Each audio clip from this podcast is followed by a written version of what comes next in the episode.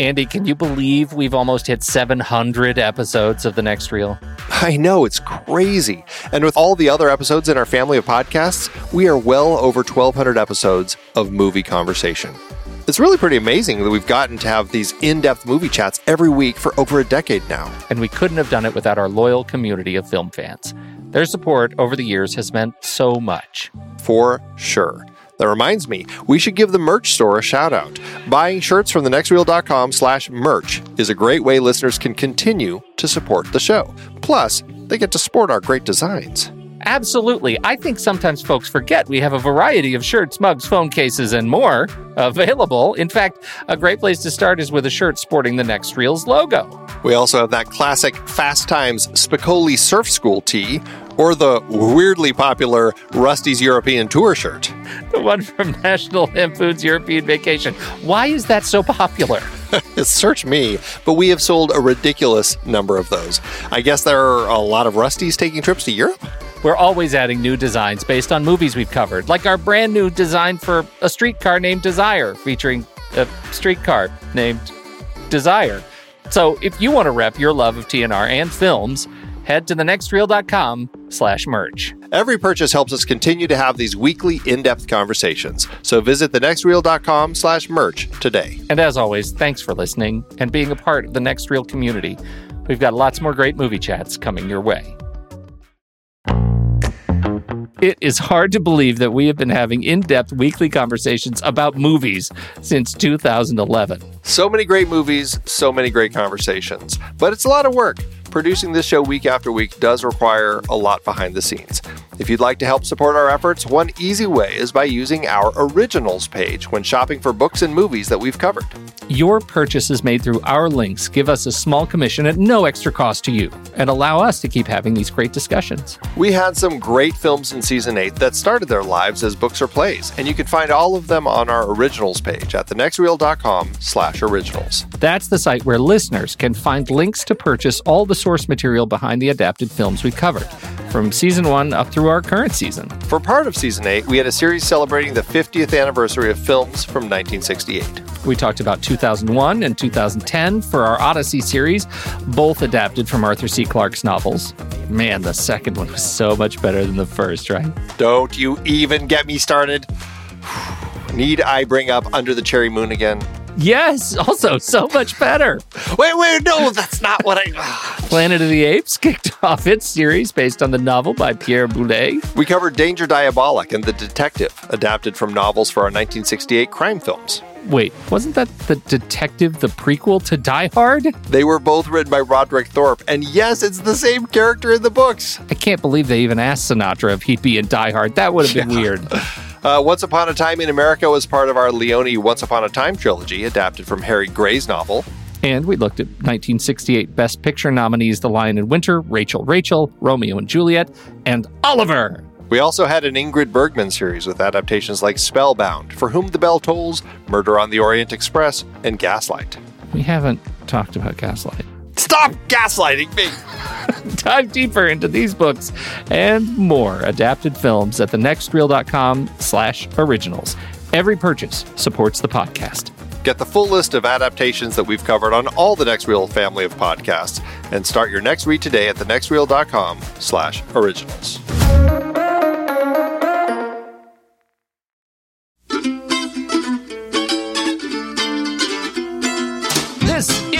Is the next reel, everybody. I'm Pete Wright, and that there is Andy Nelson.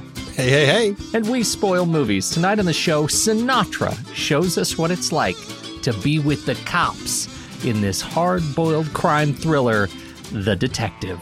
God, I think I'm gonna be sick. No, you're not. You're gonna tense your muscles and get out the notebook. Male, Caucasian, lying nude on floor. Left side of skull crushed. Cuts on face and chest. Fingers shredded. Roderick Thorp's number one bestseller, a literary guild selection. Now, an adult powerhouse on the screen. Your Joe Leland, detective, prowling a city sick with violence, full of junkies, prostitutes, and perverts. Um, okay, Andy, before we dig in to the movie itself, let's do just a very brief series recap. What are we doing? All right, so we are doing our 1968 crime series um, because of this overarching celebration of 50th anniversaries that we're doing through the second half of 2018. And we thought it'd be fun to do a crime series. And we put up a list of crime films for all of our Patreon listeners to vote on. This was one of the four that was selected. And I don't know if people knew anything about it or if they just knew that, hey, it's Sinatra. That'd be an interesting one to to try out, or because we talked about Die Hard on the show and we referenced the fact that this was, in fact, based on the book that was the, I guess you could say, the book that came out before um, the book that Die Hard was based on. And uh, maybe that's why people voted on it. I don't know, but this was one of the four that was picked. You know, I'll take it because I really enjoyed this movie, Andy. I knew nothing about it and was so thrilled with what it was because it was so not expected. And yeah. I think looking at the series recap and just and just you know getting a sense of the movies that that we picked and kind of the context and how they fit in is it is it worth looking at this film 50 years later as opposed to Coogan's Bluff for example absolutely this was a really interesting film that looked at how uh, homosexuality was viewed back uh, in in society 50 years ago, and how the police dealt with it, how society dealt with it, and it was it's it's a film that is worth revisiting. Well, you, they, not just homosexuality, but use of force, um, uh, police brutality, um, you, the the way uh, you know investigations, dirty investigations, clean investigations. What does it look like to have a, a police officer that is you know trying to be clean in an environment that is uh, you know so obviously dirty? Um, it, it is dealing with a lot of issues like targets that are still resonant today. We are still having these conversations, whatever we are talking about, um, you know, whatever whatever the counter case is, we're still talking about all of these things today in this movie, and I cannot believe that I a I had never seen this movie, and B, Frank Sinatra is the vessel for the kind of conversations that are, are going on in this movie. I can't believe it. I knew that Sinatra had been in good movies. I mean, we talked about Ocean's Eleven on this on this show, which I, I think fairly ranked at the bottom of the list of our Ocean's films. It just right. wasn't a great uh, or fun experience. Um, but I know that he had been in um, From Here to Eternity and won an Oscar for Best Supporting Actor for his performance there. Even if people said that it was because of his connections and all that sort of thing, I thought he did a great job in that film, and I think he has has shown in other projects that he can be a great actor. It's just I don't think people maybe at least our generation uh, really ever thought of him that way because in my head he was so um, tied directly to the Rat Pack and everything that they had done. And I just didn't ever think of him as an actor who was in films like this. No, absolutely not. And uh, uh, films like this that deal not just with you know all the cops and crime stuff, but relationships and sex and um, you know what it what it means to have uh, you know uh, and, and divorce. Right in the '60s, divorce you know tackling all those sort of relationship uh, moral relationship issues that that you know we've we've seen challenged so much since then. But digging into the film a little bit, I, I have to say not only all of the cultural issues and the the topical stuff going on in this movie, but the film looks amazing. It was a remarkable difference going from Targets which had a great indie look that still was doing some interesting things with the camera work, to Coogan's Bluff, which was about as bland as and flat as you could get, to uh, to this film, which really surprised me consistently from the opening shot to the flashbacks to the conversations within the flashbacks between uh, Sinatra's character and Lee Remick's character, Joe and Karen to just uh, just a lot of interesting setups of the camera and positioning all the way through. It was a beautiful film with a beautiful use of lighting and camera position and editing. I was just completely impressed constantly as I watched this movie. I, I want to get your thoughts on the flashbacks themselves because the flashbacks, as I'm watching them, I, the feeling I'm getting is, wow, this is a movie that is it, it it almost exists in flashback. Did you get that feeling? Uh, Well, There's a lot of flashback. There's two flashbacks, and they're lengthy flashbacks. The first one is 14 minutes, and the second one's 10 minutes. Yeah, they are. They make up basically a quarter of the film when you add them up. Uh, it was an interesting structure, and apparently the book is rather meandering. Um, the way that it kind of moves through Joe's life and everything. And so I guess to that extent, um, maybe Abby Mann, who wrote the script, was trying to kind of use that a little bit, the way that that he threw these flashbacks in. I liked the flashbacks. I liked what they brought to the story, namely the relationship between Joe and Karen, which I I really did enjoy that relationship a lot, and the and it was a very complex adult relationship, and I loved that about it. Um, but yeah, it was it was a very interesting structure to go into these flashbacks, and then within these flashbacks, and and I think outside of the flashbacks too, every time, almost every time, Joe and Karen are having a conversation, it jumps into this this uh, new way of of viewing the the conversation where each of them is talking directly into the lens and initially it was off-putting because it just all of a sudden I'm like why are they looking right at me all of a sudden and That was very strange. I- It It was, was- probing, especially Lee Yeah. Remick. I mean, I, I she was she was in my soul. and that was okay I was well, totally it really okay wasn't with the that. worst. Yeah. Will this flashback please never end? Please. just keep smiling at me lee no it was it was um it was a really fascinating way to do that and i don't know if it worked 100% for me it was a little off-putting and peculiar but i will say i was completely impressed that gordon douglas tried something unique with this film and within the language of the film that made it stand out for me But and I want to say about their relationship specifically, I really enjoyed watching this movie. I have not read the book, but it, obviously we talked about Die Hard, and uh, I had had just reread the book Nothing Lasts Forever, uh, that that was based on, which came out in 1979, right? And this this book, The Detective, came out in '66. Uh, I, I found it really rewarding to go back in time and see their relationship form and fall apart uh, that was ultimately continued in in Nothing Lasts Forever. I don't know if any of the books that he had written in between The Detective and Nothing Lasts Forever are are books about Joe, uh, but. I I really enjoyed the uh, the sort of bookend that we got on, on this one, and the way they use the flashbacks to to tell the story of their relationship coming together, uh, while we watch present day. Um, you know the the very strange dynamic that it had sort of evolved into. Yeah, I think both of the books obviously went through a, a, a different adaptation process that resulted in different films. I, I think from what I read, this film is closer to the book, although still quite a number of differences. I think that that Joe and Colin McIver, who uh, is kind of the, our principal character, of, uh, you know, he's investigating his suicide or was it a murder in the second half. Um, they were actually um, uh, in the same army unit, and um, I, I think there's there's more more involving like uh, his father, or more you know his father was really big, and and I think he was. I mean, I think he was a little younger, at least written younger, or maybe it's just that Sinatra is just a little might have been a little too old to be playing it. Um, but still, uh, I I think the story largely is a lot more similar between the book and this film that uh, than Die Hard was with its film. Well, and Die Hard, uh, you know, Nothing Lasts Forever uh, focuses not centrally on the wife like Die Hard the movie did, right?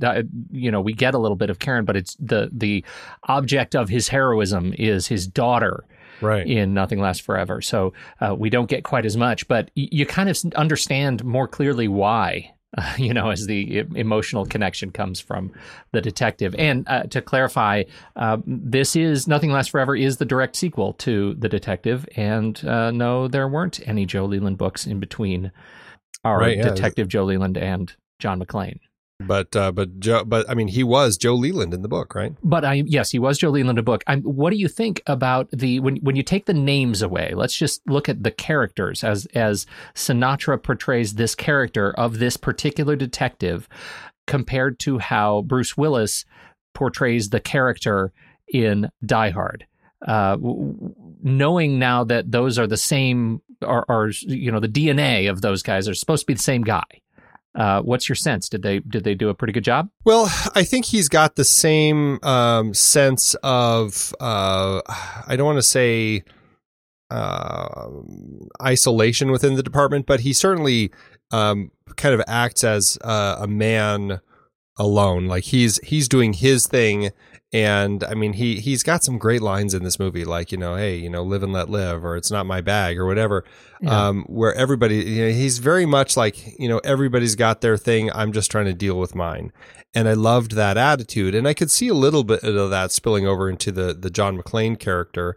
And just the way that he had his relationship, it was a little abrasive with his superiors, uh, you know, because he was trying to get things done, and if he had to do it his way, then he would. And uh, obviously, the the big difference is, you know, he's turning in his badge here at the end, which Yeah. obviously isn't going to work if we're calling Die Hard the sequel to this because he's back in the force.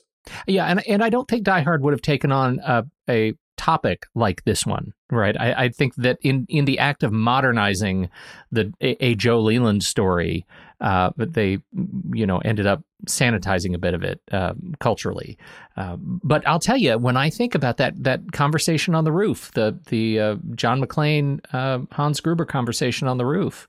I could see Sinatra pulling that off. I could see that same kind of bravado. I could see that same sort of, um, you know, staring danger in the eye and playing the part um, character, and and I find that uh, really satisfying. Well, I can't remember what the because it's not. Uh, there's a little bit of a plot difference in Nothing Lasts Forever.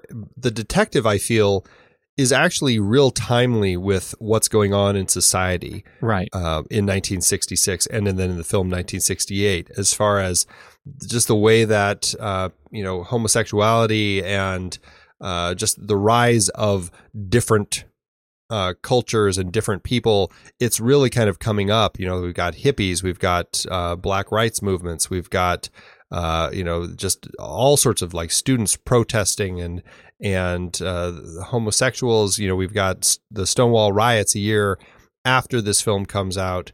Um, it's a very divisive time within the country, and I think the book is taking a really interesting look at kind of everything that's happening um, through a policeman's eyes, a detective's eyes, and I find that very interesting. And I I don't know if uh, do you recall if Nothing Lasts Forever is doing any of that for what would be 79 uh, like you know gas crisis things happening and Well, very, very much, uh, you know, dealing with a lot of those issues because you know it's it's not the Nakatomi Plaza, it's not Right, this big right. tech company, it's an oil company. He's stuck in in a in an oil corporation headquarters, and so you know it very much deals with, um, you know, the, the issues of the day. Uh, you know, dealing with oil and refining, and and the company that you know is ending up in the perspective of the novel, ending up poisoning, um, you know, an, an, an economy as a result of their work. Um, so right it- so it's was still kind of the, the terrorists are Yeah. trying to yeah kind of it's not so much stealing money but it is exactly. it's, uh, yeah, it was right, German so- German terrorists, I think, that were. Uh, Yeah. In there, so and it's interesting. You you mentioned uh, some some great one liners, and there are some great one liners. One of my favorites, I'd like your opinion on, is uh, is this one, Sinatra. I think it's in the first five minutes of the movie. Um, um, you're gonna you're gonna f- uh, flex your muscles and and take notes. Uh, penis has been cut off and is lying on the floor. Did you see that coming? no yeah and then he later says oh i can't remember it's about like you know get it wrapped up before somebody kicks it exactly. Uh, exactly. i was not seeing any it Was really that, can you imagine that like, in wow. Ocean's Eleven? Dino, your penis has been cut off. It's lying on the floor. I can't work that in naturally. the whole penis amputation like really i was like wow this film is not not pulling any punches Nope. we're just going right into it here i was really impressed that they actually did all of that and and they treated it seriously. It wasn't anything that they were making fun of. And i was like i i was just kind of surprised. And i i mean i think the first thing that came to mind was like i'm really i'm really excited to see all of this. And then i was like well i don't know if i if that's the appropriate thing to say when we're talking about all of this. But still like sinatra in this film that just really felt uh, really gritty i was like that i was just never expecting that walking into this movie which which leads us into a conversation about the the uh, you know the portrayal of the 1968 homosexuals.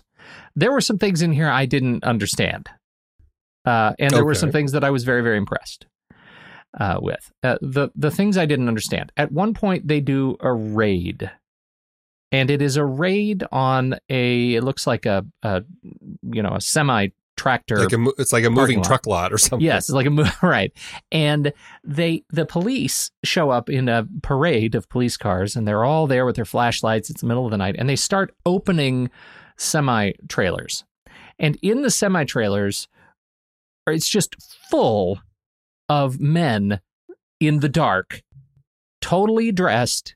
It looks very, very strange. So they open these semi trucks, and you know, fifty guys will get out, and they're all shocked. It looks like they'd been napping, and and I know that they weren't napping. In my head, I know that they weren't napping. I think this, I, I think this particular sequence ran into uh, the limits of what they could actually portray on screen and what would have been going on in those trucks that they were trying to communicate. But my goodness, I've never heard of that. Does that? I, I've never heard of that sort of environment. Is that a thing that happens? I, I, I don't know. But what I found interesting about that was it was something that I hadn't seen before. And I mean, again, going back to like you know, Stonewall riots in 1969, this is an era when homosexuality was still kind of thought of as a medical condition and they wanted to fix it. You know, there were probably gay bars, but they were probably very hidden. And I think that what this shows is people were desperate for places to connect. And if it meant that they were going into the backs of of box trucks um, to to find some space, uh, I guess that's what they were doing.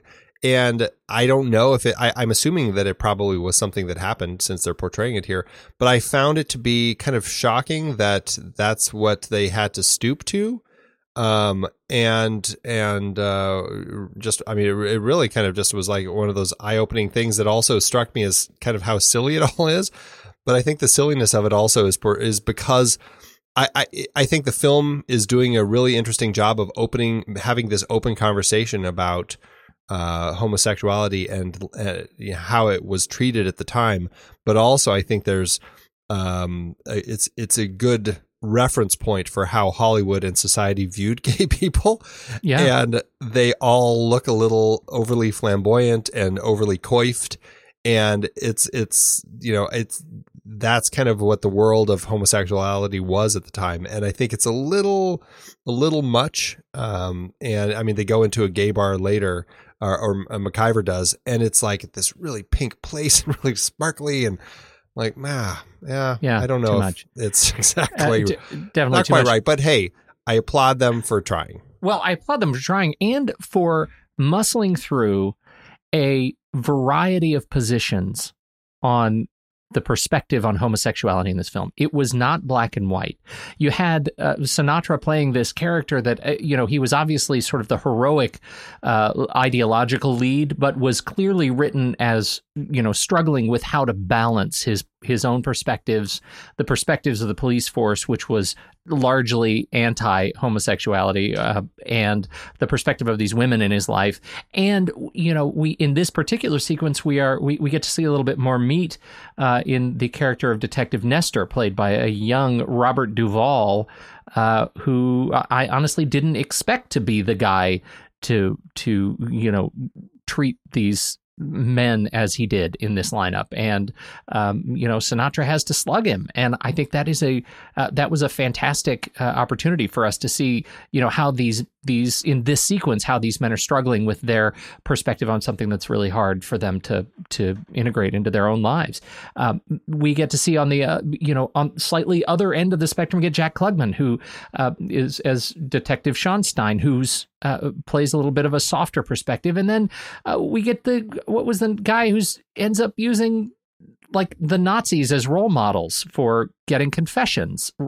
This is a very uh, broad uh, Yeah. range of perspectives on this police force. Yeah, that was Al Freeman Jr. as Robbie, uh, the rookie who Yeah. comes in, and then of all of all people, the rookie African American who's using Nazi techniques to uh, you know stripping down his uh, the the uh, person that he's interrogating to get answers from him. It was a little shocking to see that he would go to that level, but I found it really interesting that these characters it was a real variety of them. And that's, I think, what I really liked about this police force. And it would have been nicer if maybe, uh, maybe in the world of the, of the gay men that there was a little more variety rather than just kind of all the flamboyant ones.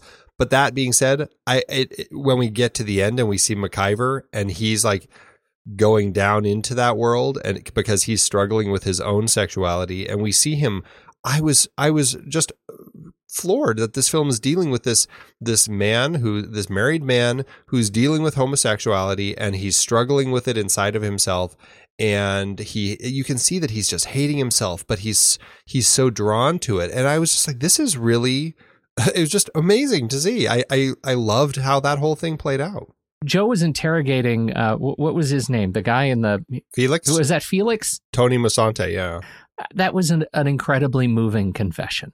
I was uh, floored by it. It really hit me. Uh, I just found it um, heartbreaking and powerful. The way that uh, Sinatra, as Joe, dealt with it, the way that he kind of like held his hand to calm him down and kind of draw this con- confession from him um, was amazing. Um, I I do think that there were times I was like, it, it's a little operatic. It's pretty big the way that Felix is is delivering all this, and and I kind of struggled with that. But I felt for me it ended up being right on the line, but uh, it might have danced across the line a little bit, but it never too much to the point where I, I didn't still find it to be a powerful performance. I totally I, I agree with you, but this this scene for me was like it was one of those jokes that was funny, and then you tell it again, and it's not funny, and then it's not funny like twenty five times, and then by the twenty fifth sixth time, it's funny again. That was this scene for me. It was overkill, overkill, overkill. Too much, too much, too much. How is he gonna? Is sound gonna come out of the face as it's contorting up and down, and then it comes back around to me, and I just like toward the end of the sequence, I just really connected with his pain and the the performance that he was putting in. Again, it felt as I, I love that you say operatic. It felt like a stage performance. Uh, it felt like he and Sinatra were deeply connected uh, in that in that moment. That sequence was just made so much more powerful as a result of it. Even better, how conflicted Sinatra is written to be after the sequence that he you know he is really struggling with whether or not uh, that was a coerced conviction and nobody else cares. Uh, you know no one else on the force uh, cares at all. I thought that was really special. Yeah it was and it allows for uh, well, one, it brings us a horrifying electrocution scene that just was like awful to watch. Oh yeah, and then uh, it, it, it brings us back around at the end of the film as everything kind of comes together and all these puzzle pieces are put in place, and we see Joe reacting with the realities that uh, you know he put a guy, an innocent man, to death. Um, and he acknowledges that it was largely to uh, to get a promotion, and it's just a, it's this moment for him that hits, and it's just kind of this the way that it hits him. I found really powerful and shocking not to belabor the fantastically Remick, but it, we we neglected to cover earlier that she her character sort of evolves as we get to know her to be a straight up nymphomaniac, and that is another thing I don't know that we. I don't know that I would have expected. Maybe it's in the late '60s, leaning into the '70s. That's that's when these characters are starting to get written, but uh, and portrayed on screen, I should say. Uh, but I I didn't see that coming. That was a surprise and an interesting element of her backstory that this was something that he had dealt with with her, that she could not stop herself from sleeping around. Um, it was a real surprise. But what I loved the most about that was the way that their relationship continued and the way that it still, he still had connections to it, even though he could never see himself getting back together with her. Um, he still had that bond with her and they would still have conversations and he would come to her and she would come to him. I I really was just I, I found it to be a wonderfully portrayed adult relationship that was full of complexities and and elements that you know you could totally see um, either way. Now it's interesting that, in fact, this movie where he is playing a gritty cop, uh, having an affair and a marriage with, um, you know, Karen with uh, um, wonderful Lee Remick in this movie, that they may have been having an affair uh, during the production. That is possible. It's very, very possible that that did happen. He was going through. He ended his relationship with Mia Farrow because of this film. Uh, I well, partly because of this film, and largely because of her film Rosemary's Baby, in which she was the lead, and uh, that film was running long. She was supposed to be in this film in Right. uh, as as uh, Mrs. McIver, Norma, uh, that Jacqueline Bisset ended up playing. Um, but it was uh, Rosemary's Baby ran long, and she uh, and he's like, "No, you got to come work in this," and she's like, "No," and he served her divorce papers. He didn't say anything to her. He just had someone serve her divorce papers on the set of Rosemary's Baby, because you know there are times that he's cool, and there's times he's just you know all class. That's that Mia, that Mia Farrow can really pick him. oh my goodness, yes, she can. That's, So, I'm sorry, but that it was is- that was below the belt. I, I apologize for that. but yes, it is. Uh, apparently, it is possible that uh, that he did end up having an affair with uh, with uh, Lee Remick on this film, and uh, interestingly, she uh, did end up divorcing her husband, Bill Colleran. Um, late 1968 so i don't know i don't know the story i don't know if he might have been part of the reason for that so much drama. What do we know uh, about the good Gordon Douglas? Uh, apparently, he was director in name only. Is that, is that a fair, a Boy. fair characterization? I mean, he's he's definitely a director who's done a lot of projects. Uh, you know, I think he on IMDb he's got 99 directing projects listed. Uh, you know, he started out with the. Uh, uh, I, I think he actually started acting, but then uh, he did some uh, of the Our Gang series and did some stuff with uh, Laurel and Hardy. And um, in the 50s, he did the absolutely wonderful uh, giant ant movie, Them, that everybody should Yes. see because it's so great. Brilliant. Uh, and then in the early 60s, he did uh, the wonderful In Like Flint. Yep. And uh, but over the course of that, he did direct Sinatra, um, I think, uh, four times. And um, from what it sounds like, listening to the the people talk about it on the commentary, um, he really was kind of a director who let Sinatra steamroll all over him and did whatever Sinatra wanted. And I, I don't know if a yes man is the appropriate term or just saying that that he just um, was kowtowed to him a little bit or just was like, yeah, sure. You know, I don't know if he was just really easygoing, but people say, I don't think they say it was to the point where Sinatra directed the movie, but I think when it came to Sinatra doing what Sinatra was doing, that Sinatra did whatever he wanted to do in the movie. It's just what Sinatra did. Yeah. Well, and he didn't do rehearsals. He, uh, you know, and, and it's funny because there was a director who ran into him um, years later and and caught him uh, recording. He went to a recording, like Sinatra ran into him on the street and invited him to, hey, I'm going to be recording this album. Come, come listen. And he went, and the director watched as Sinatra recorded songs over and over and over again, trying to get it absolutely perfect. And afterward, they went out for a drink or something, and and uh, the director was just like, "Man, I am so surprised that you did so many takes with every song because I could never get you to do that many takes when we were making the movie." And and Sinatra said, "Well, you know." There's never been a lonely man sitting in a bar at 2 a.m. who is, is putting on a movie and that was kind of his viewpoint that and i guess it goes to show that singing is really um, his love and what he saw as the important parts of his life and i think acting was just something that he enjoyed to do but never saw it as uh, never took it as seriously even though i think he did deliver a great performance here Abby Mann um, penned the screenplay here. I haven't, I- as I look at his credits, I, I honestly I don't think I've seen anything else that Abby Mann had done but Judgment at Nuremberg. What's your sense of uh, of Abby Mann's structure of this thing? Well, first, I, I think I'm largely like you. I, I've heard of Abby Mann, but I don't think I had ever seen anything except Judgment at Nuremberg. I think that is it, which um, was also based on his uh, his own story.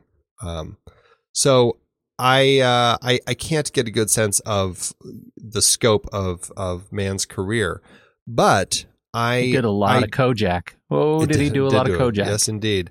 But I do really like the way that this the script was was structured. At first, it took me by surprise. I guess um, you know we've got this film that feels a little bifurcated, where you've got this first half of the story dealing with uh, catching the killer of this gay man, and then they catch him and they electrocute him, and then we go into the second half of the film, and there's a this suicide at the at the horse tracks, and uh, and then he's investigating that, and it turns into this big, you know, political conspiracy, and there's all sorts of stuff going on, and who is Rainbow, and and it, it's like wow, this is I wasn't expecting it to be so split like this, and I I I was like okay, well I'll go with it because it still is intriguing. And then we get to that tape recording, and I was like, "Oh wow! I wasn't expecting it to tie together like this." So it was it was a little it was a little it wasn't it was maybe not as separated as Targets is, which is completely two different stories that just happen to come crash together at the Right. end. This one um, is really just you know the life of a police detective as he's investigating things that all happen to tie together, and to that end, I actually really liked how it went. It, it it actually kind of reminded me a little more of like the LA Confidential type of structure. Yeah, I, I had that feeling too, and I, you know, I feel like LA Confidential is trying to do some very similar things, uh, trying trying to tell the same sorts of stories uh, about Yeah. the police, the period of the police. We got a couple other folks we want to talk about in the cast uh, before we move through it. Uh, it, it it's ama- an amazing cast, and it's an amazing cast of the period, we should say. But uh, we have, in addition to Sinatra and Lee Remick, we have Ralph Meeker and Jack Klugman and Horace McMahon and Lloyd Bochner, who is fascinating as Dr. Roberts. Uh, and, and I really love their repartee, particularly in the beginning.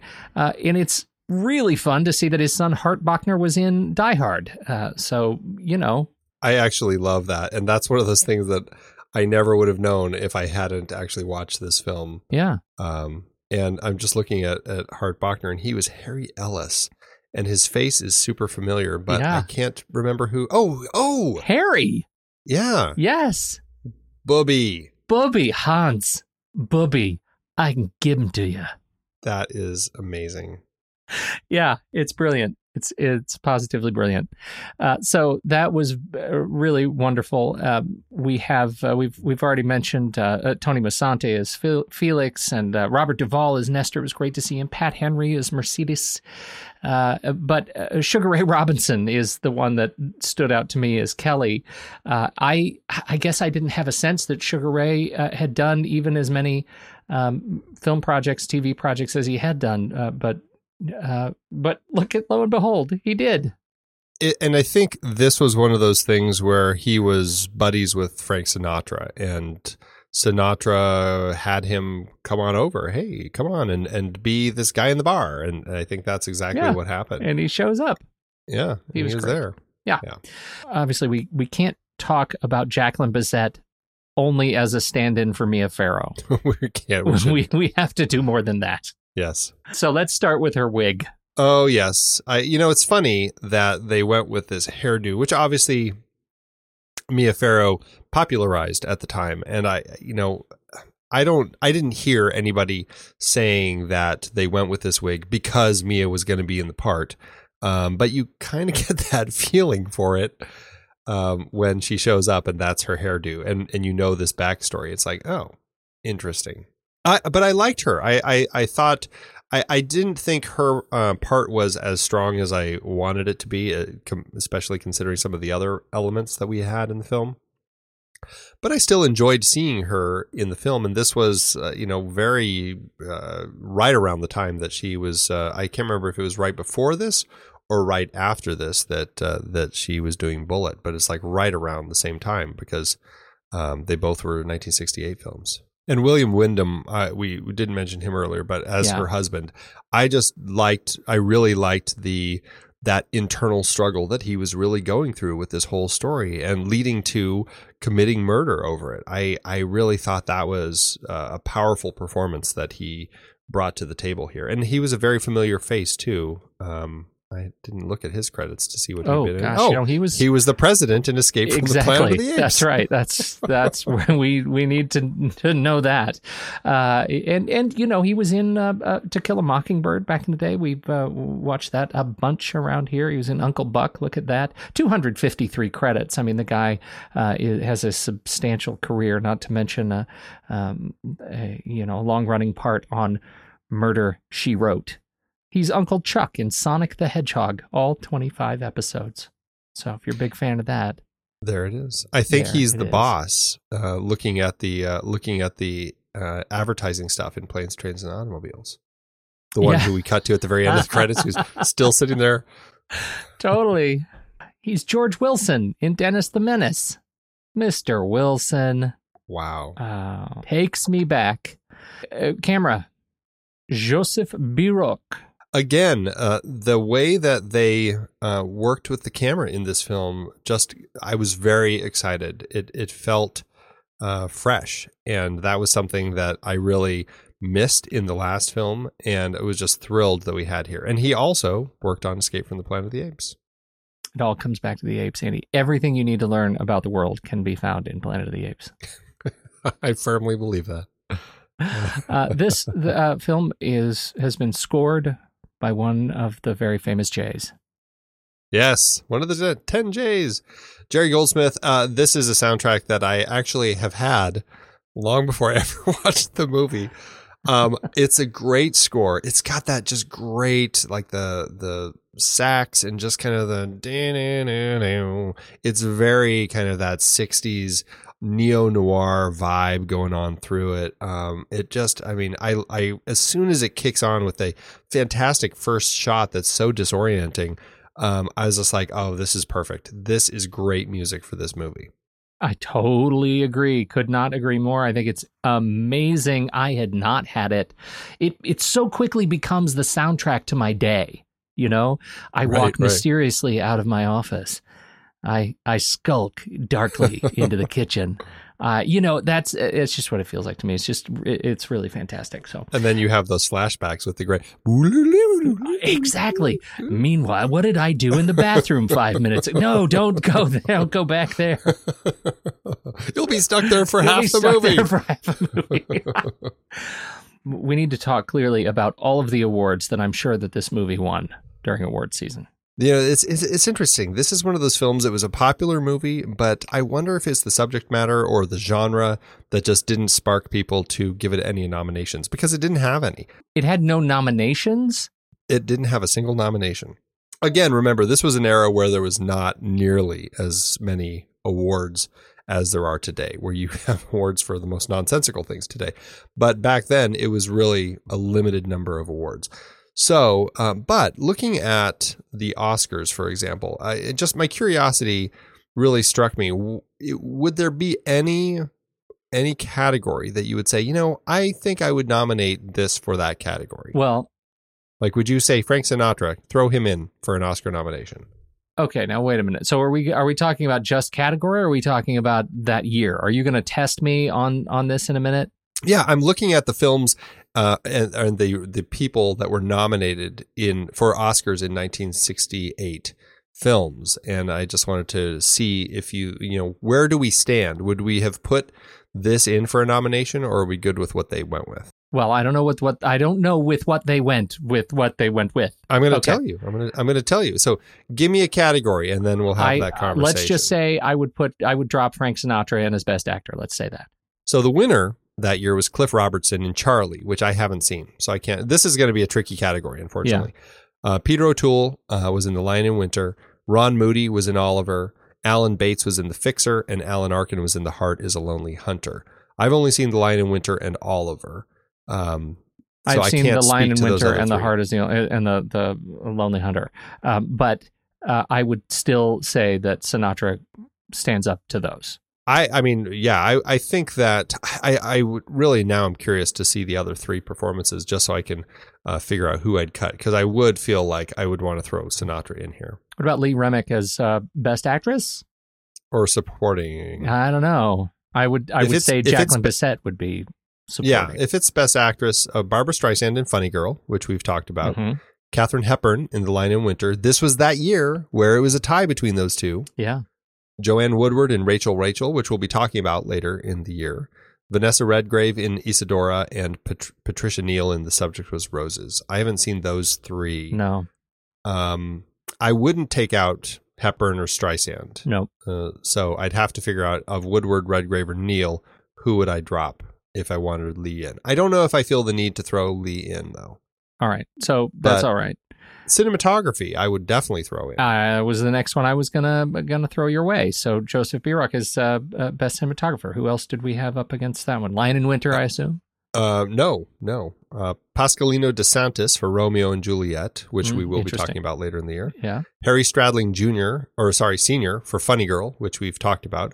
Oswald Morris for Oliver, Daniel L. Fapp for Ice Station Zebra, and Ernest Laszlo for Star. I haven't seen Ice Station Zebra or Star. Um, of the three, I don't know. I'm trying to remember the cinematography in Funny Girl, and if it struck me as, wow, I would definitely nominate that for cinematography. Romeo and Juliet, yes, I would. I would probably leave that in there. Oliver, I, I, am a little you, wishy I think on. watching Funny Girl again, you would you would say that it deserves to be right where it is. It, it, it was. Um, it was solid. While some of it was, you know, easily and naturally proscenium, they do some fascinating things, you know, some fascinating choices around high angles and mirror shots and things that really develop your sense of kind of inner narcissism through camera. And I, I, I remember having a great time with that one. of those three, I would drop Oliver. Yeah. and throw this in instead. How, what about music? Ah, yes, good old Jerry Goldsmith. Uh, let's see, best music. The Lion in Winter one. Jerry Goldsmith was already nominated for Planet of the Apes. Uh, Lalo Schifrin was nominated for The Fox. Alex North for The Shoes of the Fisherman, and Michel Legrand for The Thomas Crown Affair. We're going to talk about that later Mm-hmm. in the year, along with Lion in Winter. Um, I have seen those three. I haven't seen The Fox or The Shoes of the Fisherman, but all of these composers I really like. I am thrilled that Goldsmith got nominated for Planet of the Apes. I wouldn't take that out. I, Lion in Winter, I it's a brilliant score. I, I think it deserved to win. Thomas Crown Affair, I would leave in. Um, You think this is too? This is like too standard, um, you know, dark jazz to to stand up against some of those scores. I, because I would I would swap this one out with Planet of the Apes in terms of Goldsmith score. Wow. Well, I, I think that it's not uh, at the time. Planet of the Apes was such a unique original score that um, Yeah. it was nominated because it it was such a uh, uh, the wow factor of that's that's some of the most crazy music. Yeah. And to that end, I, I I think it deserves the recognition. But you're right. This is the more listenable of the 2 Mhm. So I can see your point. Well, it's disappointing. My sense is that this movie was probably shunned not because of any specific performances, but because of its its overall package. That it it pushed on some norms uh, in potentially some uncomfortable ways. Yeah, I think the genre too. Uh, Yeah. I think there are films that just don't get the recognition because it's a genre movie, and I think that's something that's always been going on. So, Yeah. but then Yep. again, Planet of the Apes, Yeah, got, got a nomination for best score. So, how to do at the box office?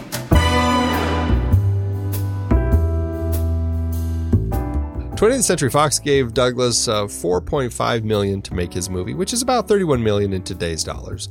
Sinatra's film was released May 28, 1968, opposite the Yul Brynner Charles Bronson Robert Mitchum vehicle Villa Rides and the counterculture cult classic Wild in the Streets.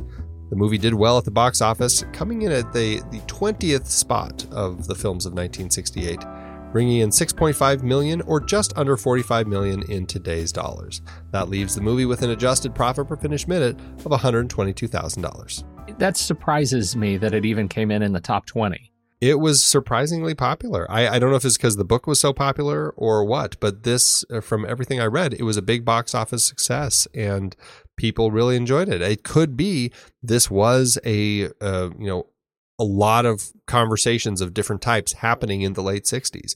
And uh, I think it allowed, this was a film that allowed more uh, variety of people to go to the movies and, and feel like they were seeing something that represented something other than what they were getting in the 50s. I love it. And I love it so much, I think we should rank it. I do too. Head over to flickchart.com slash the next reel, and you will see our list of all of the movies we have talked about on this show.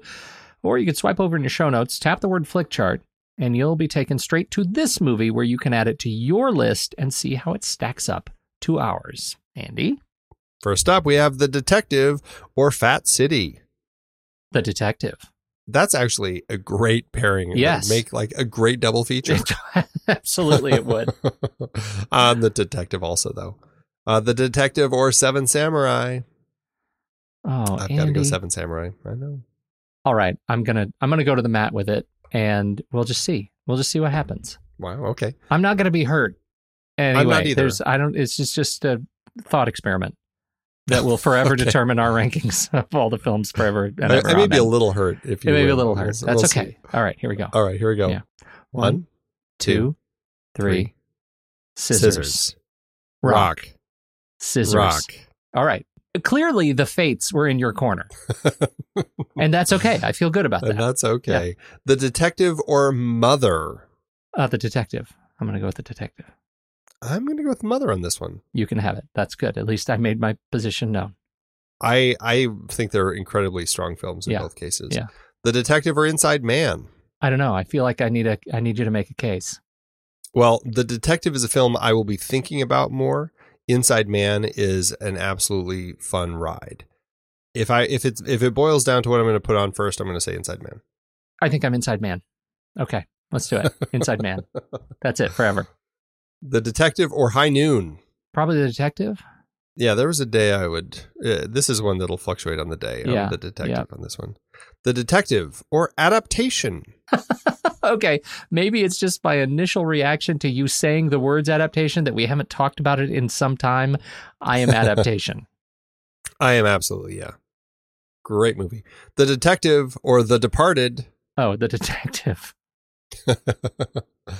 yeah, I'll say, ah, man, I, I I really want to revisit The De- Departed because I'm I keep wondering if I'm if my memory of it uh, is too sullied now. Possibly, although you know, I I definitely I had to rank it against Infernal Affairs, and um, Infernal Affairs takes it for me on that one. But uh, definitely the detective over the Yeah. The Detective or M. I'm gonna go with M. Uh, yes. Okay. All right. Well, that lands the detective at 171 on our chart. 171 out of 371, which is about 54%.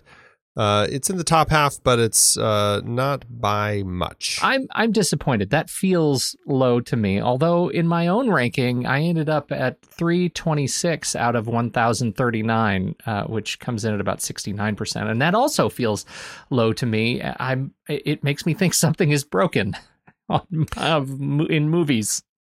yeah, I was Uh, uh, struggling also with, with with my ranking, but mine landed at 1,006 out of 4,041, which is 75%. So that means, you know, on Letterboxd, I should be giving it four stars, which is what I'm giving it.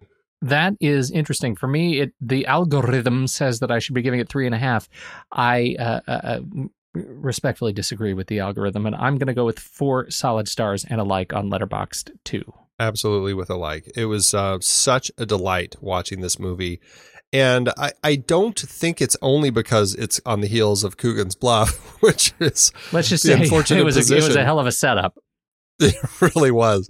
Um, But I just I was so thrilled that this was a film that I had heard of, but I I knew nothing about, and I walk into it and it just it I it felt so fresh and surprising, and I'm so happy that I have now seen this film.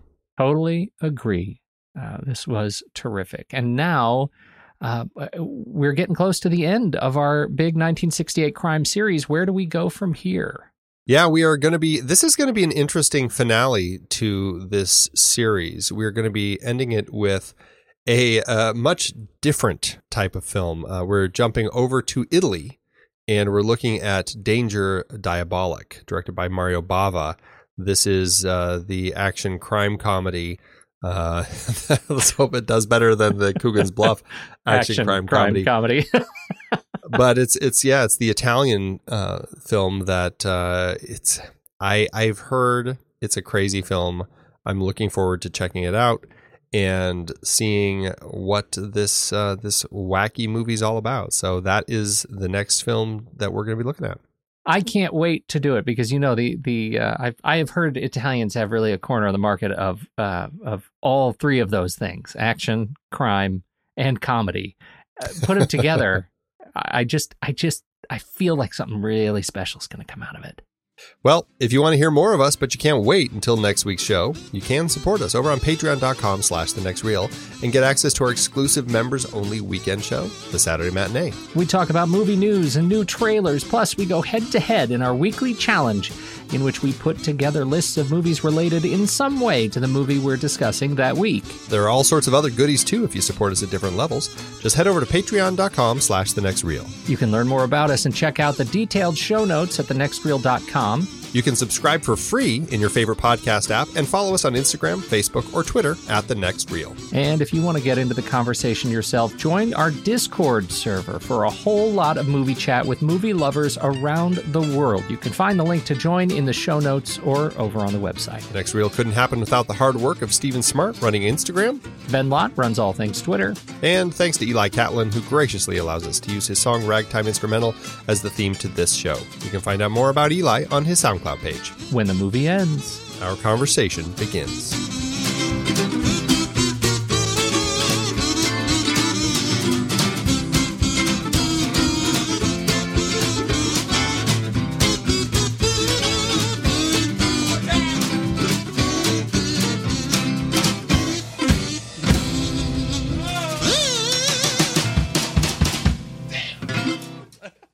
Amazon giveth, Andy. As Amazon sometimes doeth. Sometimes, sometimes they doeth. Uh, it, sometimes they do. It, in this case, I, I will say I'm impressed to see that there are no one star reviews. Yeah. Uh, but we do have a couple of two star reviews. Uh, one that is is I, I actually think it's quite good, so I'm not going to read it. Well, I, think they meant to put it in the higher ratings, but they yeah. might have gotten their stars a little right. confused. Right, right. Uh, it, it, and it's quite verbose and thorough. And uh, really, you just listen to the show. Who are we kidding? You, you got everything you need out of that. But I would like to share uh, this two star review uh, from Bernadette uh, back in 2010. I, it, it's interesting. Uh, she says, with the two stars, my husband said that the detective was not as good as Lady in Cement, nor Tony Rome. Oh my. And it's you know, that's it. And it's it's fine. Um, but the comments really are are really uh, what's what's so perfect. Dude, I mean, uh, there are a couple, uh, and and they they all really have kind of the same uh, bent as J. E. Bloomer, who replies, "Yes, it's a pity that husbands wield such raw power over the cinematic sensibilities of wives." I love that bloomer. Thank That's you for so that. good. oh well, I've got a three star. I there you you took the good two star. Uh, three stars by Christine C, who says no heroes. In most films that I view, I prefer someone to cheer for, and this movie does not go along with that idea. It's average in all other areas. Too bad. Oh, Great cast. No heroes. Christine well, needs a hero. There's no heroes she, in the big, dark, dirty world, Christine. Wake up. Well, and she clearly has not listened to enough Tina Turner. Because we don't need another She doesn't even need a hero. That's right. you know why, Christine? Because the heroes are dead. All the heroes are dead. It's 1968. Get a binky. Cry yourself to sleep because heroes are dead. Thanks, Amazon. I've been podcasting since 2006. In that time, I've tried countless hosting platforms, but in August 2022, we switched to Transistor to power all of our shows here at True Story FM, and it's been a game changer. I love the Transistor allows unlimited podcasts and storage without extra charges. We can publish so much content, and we do. If you want to start up a podcast, do yourself a favor and host your show on Transistor. With their one click publishing, you can get your new show onto all the major podcast directories effortlessly. And their website builder lets you quickly build custom sites for each show. The detailed analytics are invaluable too. You can access all kinds of listener data anytime. Oh, and the versatile players allow you to embed episodes anywhere to reach new listeners. Plus, the team behind Transistor is super responsive and keeps making the platform even better. After using countless hosting services over 15 plus years, Transistor has been hands down the best podcast partner for us. If you want a hosting platform to take all the worry out of getting your podcast out into the world, go to thenextreel.com slash transistor and check it out. Support our show and support your own show by going to thenextreel.com slash transistor. Start growing your podcast today.